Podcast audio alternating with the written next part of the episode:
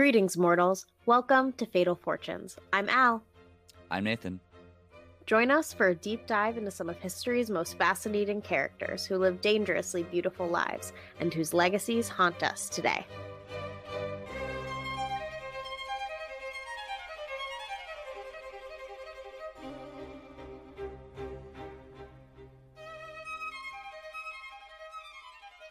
Welcome back to another episode of Fatal Fortunes, guys.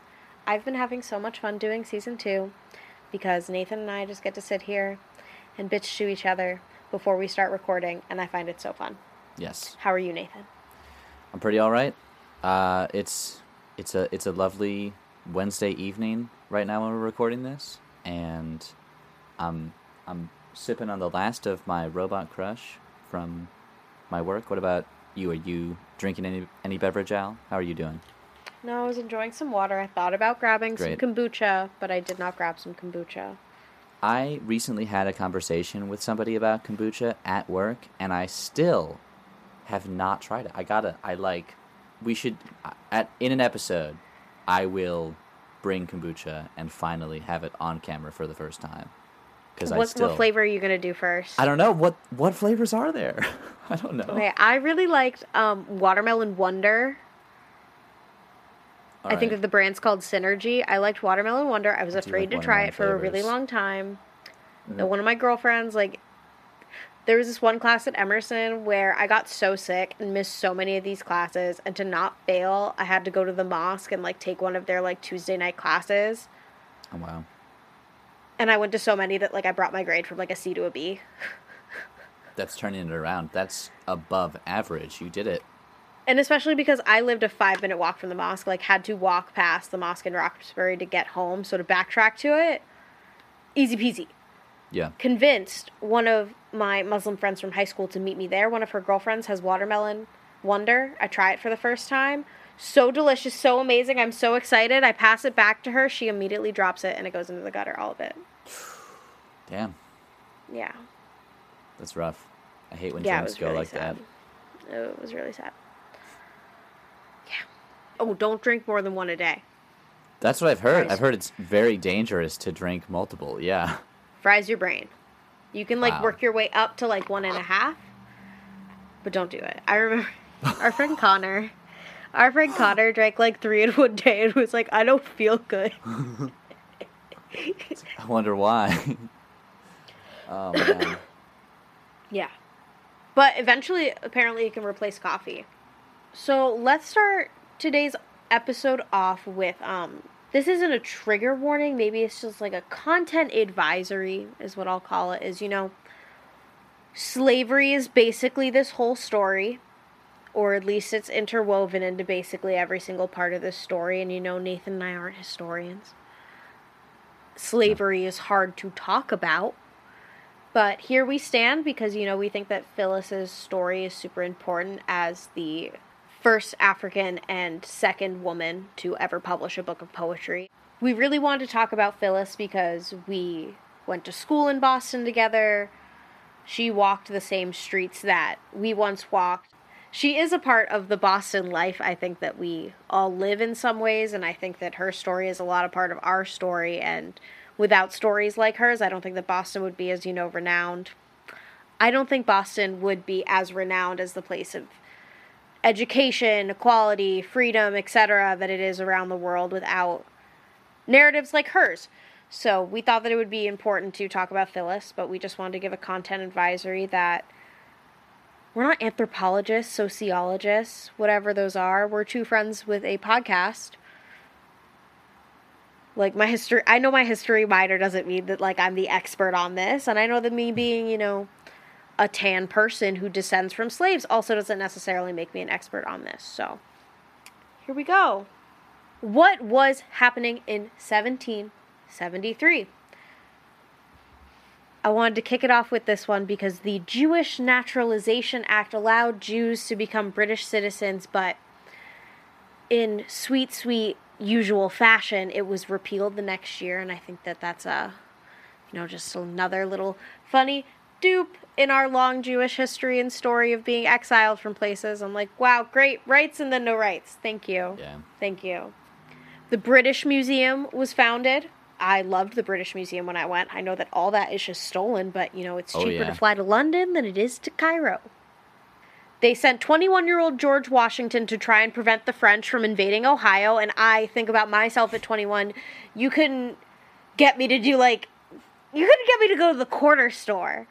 So I don't, let alone like tell someone not to invade a state. But imagine like trying to uh, invade Ohio of all places. Like, come on, French. That's Easy, waste of time. Come on. I don't even vaguely know if Ohio was a thing yet. I think Ohio was only an idea then. I don't think it was a state. Ohio still is just an idea. Oh, this one's yours. Oh yeah, Ben Franklin got a medal for his curious experiments and observations with electricity. That bastard got lucky. How old was Benjamin Franklin that year? Ben. Oh, I have no idea. He must have been like twenty something. A strapping young man.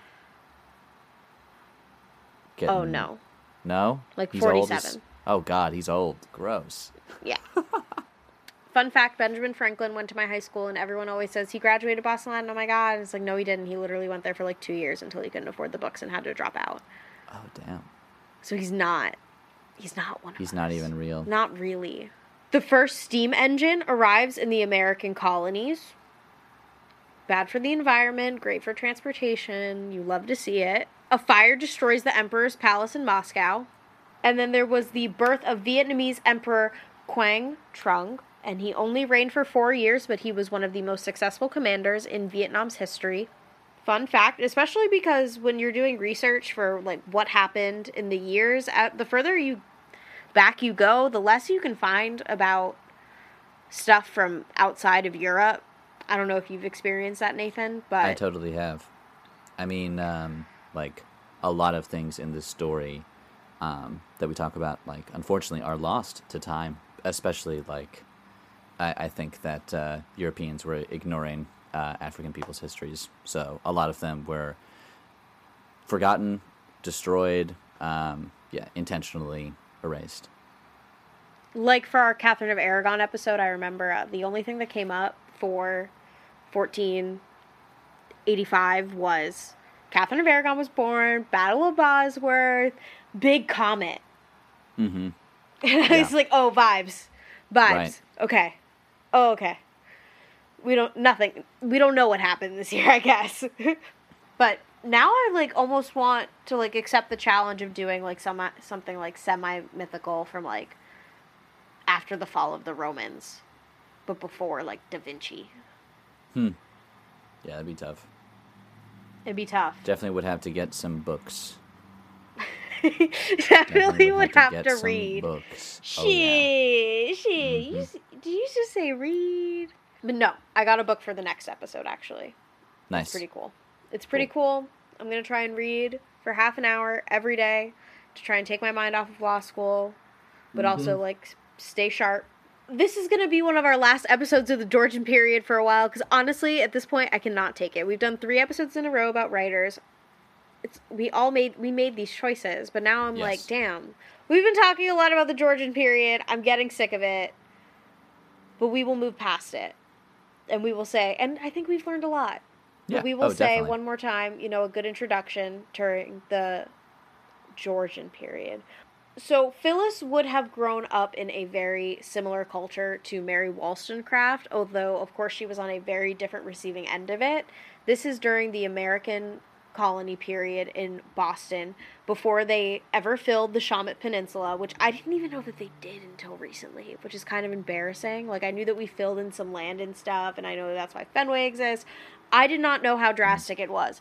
I will put that in the show notes because there are very few pictures for Phillis, so we will put what Boston looked like before they filled it in and what kind of atmosphere she would have been living in.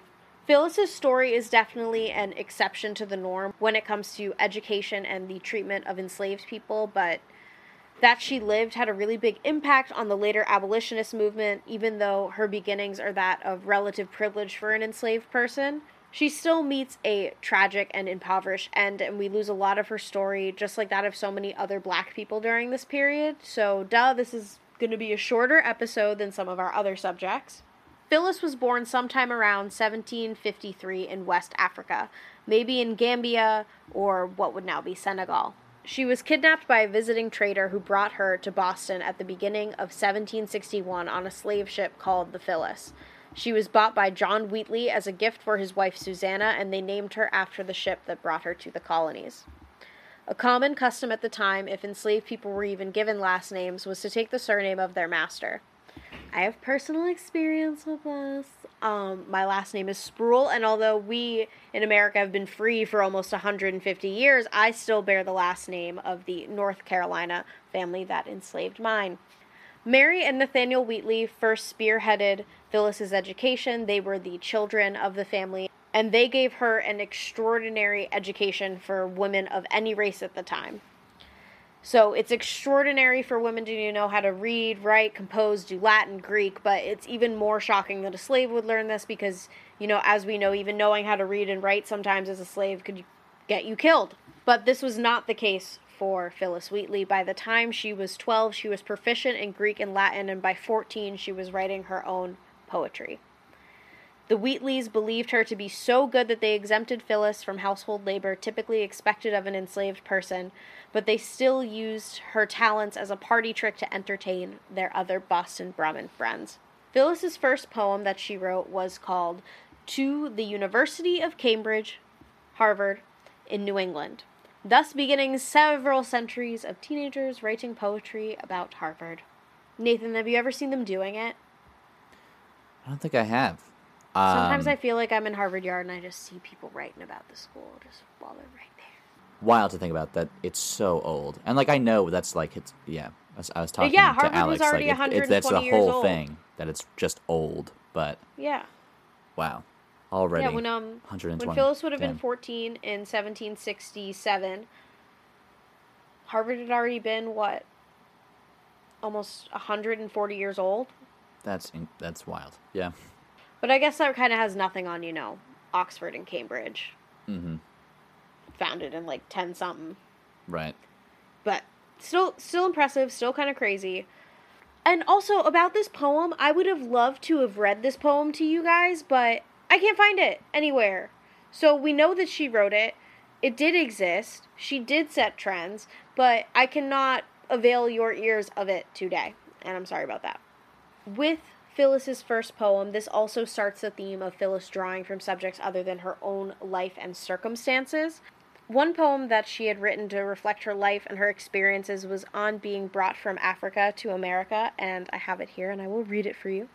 "'Twas mercy brought me from my pagan land, taught my benighted soul to understand that there's a God, that there's a Savior too. Once I redemption neither sought nor knew. Some view our sable race with scornful eye, their color is a diabolic dye. Remember, Christians, Negroes, black as Cain, may be refined and join the angelic train. And as we can see here, and I think reflects in modern criticism of her work, notably by Russell Reising, who I will also include in the show notes at fatalfortunes.com. She doesn't write about the reality of her circumstances or feel a deep, I would say, connection to her life as someone who is black and enslaved. I just think that her writings give ammunition to both sides, both the abolitionists and, you know, the, I don't know, they're not called Confederates, the regular Americans. yeah the the colon the colonists Yeah. the colonial people of america because yeah if you look at the first line it was like twas mercy brought me but kidnapping doesn't seem like a merciful act in the slightest Exactly.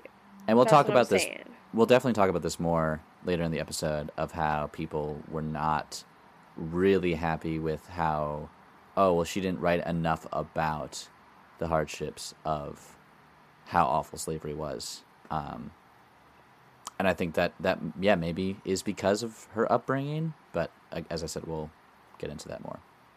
Yeah, and her writings get used on both sides, you know, of the abolitionist way and the regular colonist way to promote Uncle Tom syndrome, which is for people who don't know. It is basically where an African American person shrinks themselves to be acceptable to the mainstream white society to survive, and like with Phillis, It's a technique to assimilate and deprive enslaved people of their African ancestry and heritage.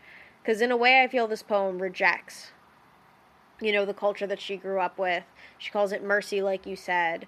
She says, she like talks about Protestantism in such a positive light without really, and like calls her own religion pagan. Like, she doesn't Yeah. she doesn't stand up for it or at least maybe maybe she was kidnapped at such a young age that she can't really remember the practices and that's why she see, sees the life that she lives now in such an idealized way I'd, i see a lot of idealism in her work I mean, yeah, she was eight years old around then, so that is totally young enough to be indoctrinated into a new society and be totally brainwashed.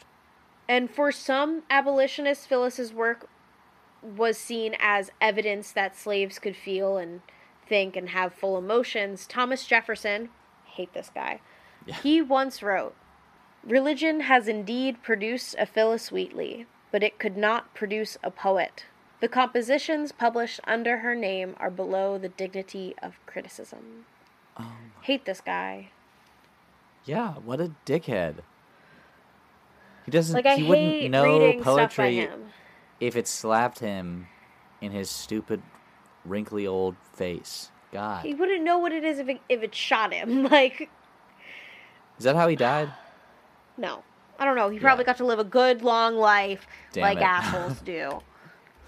Yeah, truly. Like, who are we kidding? 83 years old. oh my God, that's awful. Eighty-three. Yeah, yeah. Only the good die young, people. Yeah, Only the good. Because this guy sucks. And remember, you can clearly see that his thoughts on enslaved people extend not only to Phillis and his criticisms on her writing, but probably definitely extend to Sally Hemings, the mother of his six children and half sister of his wife Martha, because of her blackness. So, all around, terrible guy. I hate reading about him in con law. I say that when I start like a sentence in con law, I'll be like, okay, so I know that we read like something that Jefferson said about this thing, and Jackson said about this thing, and then Franklin Delano Roosevelt said about this thing, and then Scalia said about this thing, and I hate those four white guys. Oh guys. God, yeah, they're the I hate them, and I have no respect for them. Scalia, Dear Lord. But you know, maybe I can kind of see their point. Maybe I can step back and kind of see the through line to the point that's being made in general, but I hate these guys. So it takes me like four times of reading it to put my own shit aside. That was always my problem with a lot of ethics and philosophy was just like I can't get behind this. I'm living in 2021 and Socrates hates women. like I can't Aristotle, why, why are you like this? Like Yeah. please. Please, Uh, please, yeah. even translated, I don't know what it says. right, exactly. Oh my god, it's so dense. It's your turn to talk about London. Yay. Okay, yeah, yeah. By the time Phillis was 18, she had a collection of 28 poems, and she and Mrs. Wheatley started running ads in Boston newspapers. However, the colonists in the Americas did not fully support literature by an African, let alone an enslaved person, so they decided that London is the next best thing. Which I, doesn't make sense. yeah, Those- personally, Those are the people that brought slavery over here. I can't okay. follow the logic at all. Right. I can't follow the logic either. The other reason they decided to go apparently was for Phillis's health. She had chronic asthma. So it's like, let's go to London town? That doesn't make any sense because Doesn't make people leave London when they have asthma. right. You go to Scotland, like in last episode. Like, I guess, but not No, but it's true. It's true. If you're in the Western world and it is the Georgian period, if you have asthma, you're going to Scotland Right. or Bath So, to the baths. Like nevertheless, she goes. we've goes. done this. We know this rodeo. She's going in 1771, and she's accompanied by uh, the son Nathaniel Wheatley. When they arrive, Phillis has an audience where she reads some of her poetry. Notably, we have Benjamin Franklin, John Thornton, Sir Brooke Watson, soon to be mayor of London, and Baron George Lyttelton. While also in London, Phillis became acquainted with Selina Hastings, who is the Countess of Huntingdon. and Hastings had seen her elegy for George Whitefield, an Anglican cleric and evangelist. This poem was a tribute to him, and was published as a broadside and a pamphlet in Boston, Newport, and Philadelphia. This was something that Phillis did a lot. She like wrote um, for people who had passed away, like a commission kind of thing. And this reached national acclaim, so Hastings was already well aware of her talents by this point, and she was also interested because George Whitefield was at one point a chaplain for her. So Hastings gets in contact with Phillis and puts her in connection with Archibald Bell, who is a bookseller. He's got a bookshop, and in all honesty, Hastings was super wealthy, so Phillis probably got ripped off in this, you know, deal that they made. Um, because basically Hastings subsidized a collection of poems for Phillis into her next book, poems on various subjects, religious and moral. And it's the first volume of poetry published by an African and second by a woman in modern times and released in 1773 as she was recrossing back home um, over the Atlantic. I also found it kind of crazy that she never actually met Selina Yeah, in real life. like she was just put in contact with this bookseller and they worked it out. But yeah, that's also why it, it, it feels uh a little off to me that yeah, they never Maybe met. it shouldn't though, because uh, she apparent Selina, Mm. she patronized over you know thousands of artists in her lifetime and thousands of churches and schools and stuff, and she spent over a hundred thousand pounds on art. Busy, busy. When apparently the average family of four during this time would have lived on thirty-one pounds a year. The only reason I think that Phillis probably got screwed is really just because of how she, you know, has her final years um, not with anything. Yeah. So if she was getting properly paid for this work, I think that that wouldn't have been a thing, and she would have lived a long and fruitful life. But That wouldn't I, have been uh, a thing, though. Any money yeah. that Phillis would have made would have gone to her master, who might have given her a cut. Like, you know, if she made a hundred pounds, he might have given her one pound. You know, of course, people could work to buy themselves. That was definitely a thing. But that's the thing, though, is that when they are recrossing the Atlantic, the the book's published, right? And it shows her signature style. It shows the love of iambic pentameter and couplets, and it's noted that around one third is you know elegies that I wrote. Uh, I talked about earlier. It's elegies for friends, noted persons, or complete strangers uh, of their loved ones who commissioned Phillis's writing. And while uh, this is published, the Wheatleys emancipate Phillis. So she is free when this book is in circulation. And three months later, Mrs. Wheatley dies in 1774. That sucks. Then four years later, I mean, I'm, I'm fast forwarding a little bit, but this is all in connection with London and the inevitable, um, yeah, end, unfortunately, for Phillis. Um, four years later, in 1778, Mary, the daughter of the Wheatleys, and Mr. Wheatley die. And Nathaniel had moved away by that point to London, and he dies in eight, uh, 1783. So that's the end of the Wheatleys. Not to be crass, but there are some who try to paint them as, you know, your grade A white savior for giving her a place to stay. She was still enslaved when they were showing her off, uh, you know, in that place in London. And as I said, you know, earlier, I don't think that she was properly compensated. So I don't think that these were good people that They also had owned other the person. slaves. And they, yeah, and they were owning. They owned people as, yeah, they treated them as property. so And they're, we always yeah, are like, awful. everyone owned people. No, not everyone No. owned people. right, there are plenty exactly. of- Indigenous people of did Boston not own Brahmins people. who did not own people. Right. Like so, we could talk about them, but they're not in the story. really the only good thing that came out of living with them is that she was able to be in their house, have that shelter. And when they all die, it's not so good for her because she's currently in that, you know, we just became a new country, America, 1778, like most of the family's dead.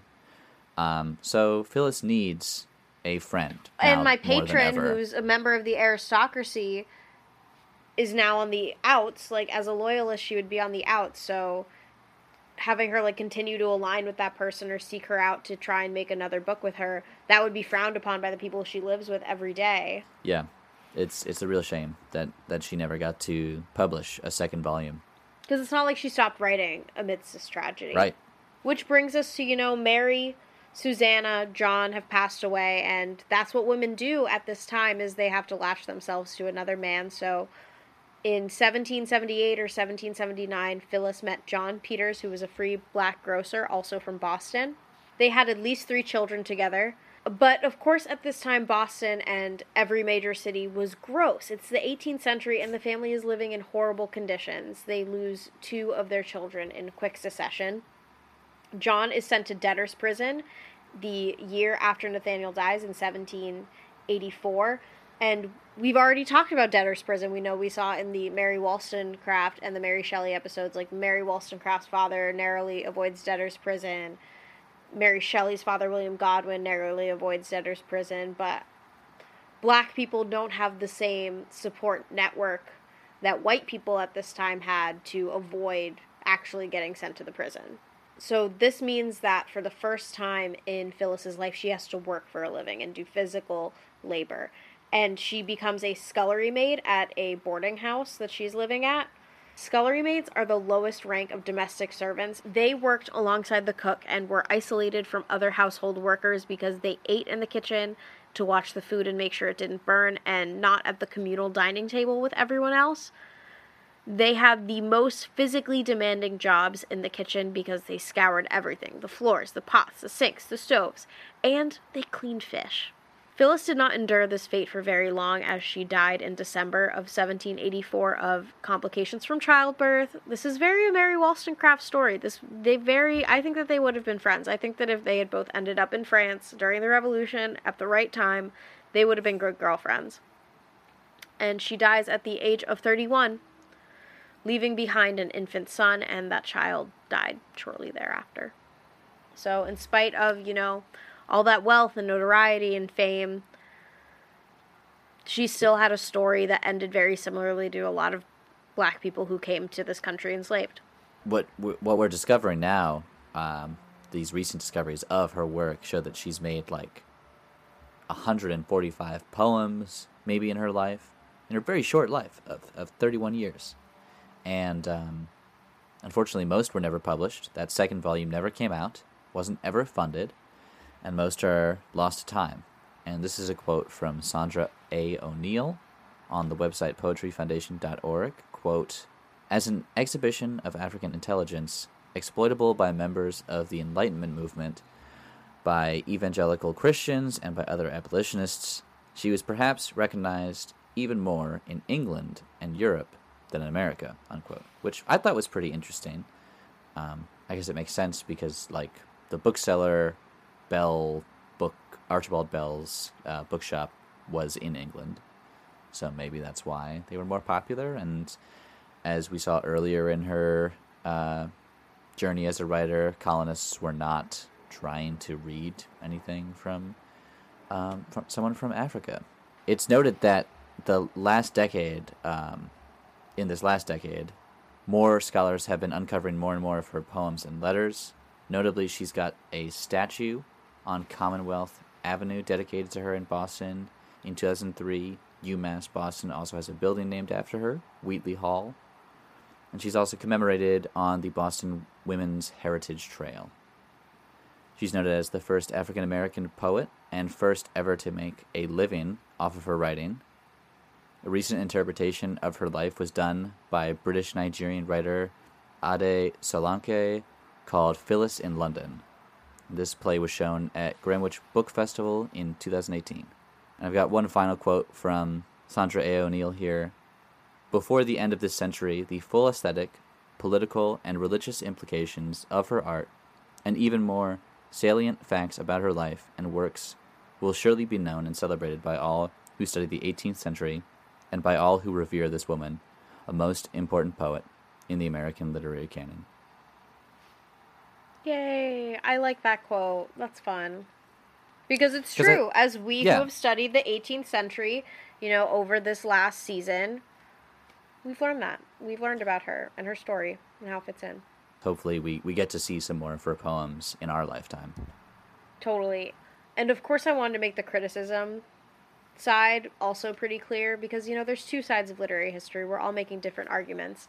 But I think that it is important that she stays a part of our American literary canon so we can keep having those discussions on how black people don't get to necessarily write from their deeply passionate experiences for white society because it would offend them too much. So they live in a pigeonhole kind of world when you see these Georgian black poets, in my opinion but I just wanted to make sure that all sides were shown, and I think that we did a great job of that. So, back pat, back pat. Well, thank you guys for listening to another episode of Fatal Fortunes. This was a lot longer than we thought it was going to be. We didn't have that much written down, but I guess I think we had plenty to say. We have a lot to so- talk about. Yeah. yeah, that was awesome. Uh, stay tuned for in a couple weeks' time. We will be doing Josslyn Hay, the 22nd Earl of Erroll. I'm so excited. I literally listen to this documentary on white people in Kenya to fall asleep almost every night. Like, Wow. y- you know me. Are you retaining things in your sleep? I've watched it not asleep too. Like sometimes cool. I'll it's like 50 minutes, so I'll sit there and I'll knit and when it's over, like I'll do I'll watch it while knitting and then I'll be like, "Okay, I've spent too much time or that's enough time knitting for the day." Like Mhm. it's a good way to like time stuff in my mind. Yeah. Cuz it's Nice. like, "Oh, it's a little less than a full hour." Stop knitting or It's like over. switch to a different subject or stop doing a Mhm. puzzle. Stuff like that. So I'm really excited to bring that to you guys. I just want to say though, it could be a really long episode. It could be a short episode because you know the sources aren't there. The sources are this documentary, the book that's the companion to the documentary, and a different documentary that basically says the same thing. I've tried to find Mhm. a lot about these white people running around Africa, but it seems like there's not too much authority. And there's only two podcasts on the internet about this guy and his unsolved murder. I hope you guys look forward to that. That's going to be, you know, an episode I really put my full ass into. Please make sure to check out our website, fatalfortunes.com, where we put our show notes. There will be a bunch of stuff related to Phillis that you didn't hear or see here. If you're watching us on YouTube, which you should also subscribe to our YouTube channel because right now we have 18 subscribers and I'm very proud of ourselves. We also have 2,100 plays for the podcast through listening devices and about 2,000 other plays on YouTube. So 4,000 people, reaching 4,000 people in less than a year is pretty awesome to me. Remember, guys, keep sharing the podcast. Thank you for listening to the podcast. I love when people come up to me in my life and say, Oh my God, I listened to the podcast. I think it's so funny. And um, sorry to my law school friends who I totally trash talked on the other episode. It's not personal. You're just No. different.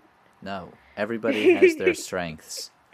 Waking up at 6 a.m. or 4 a.m. is a film person's strengths. Yeah, waking up in the middle of the day is a film person thing. Oh, Or that school too. bus also that. thing. Yes. Damn. Then remember to follow us on Instagram and check out our merch on Society6.com slash Yes. Al Spruill. Yes, links are all in the bio. And um, we might put some polls up on Spotify with this new feature through Anchor, and I think it sounds pretty fun. We're also going to start that little subscription service. By the time you're listening to this, the little subscription service should be up, and the episodes that are going to be on it that we know about right now, and we've already done are Lauren Brissett, Aristotle Onassis, David Kennedy, and Otis Redding. Otis Redding is a great one. Hope hope you enjoy that one. That's a goodie. That's definitely a goodie. And you know, it's only going to be two ninety nine a month to get all of our bonus content. So, There you woo. bye. go. Bye bye.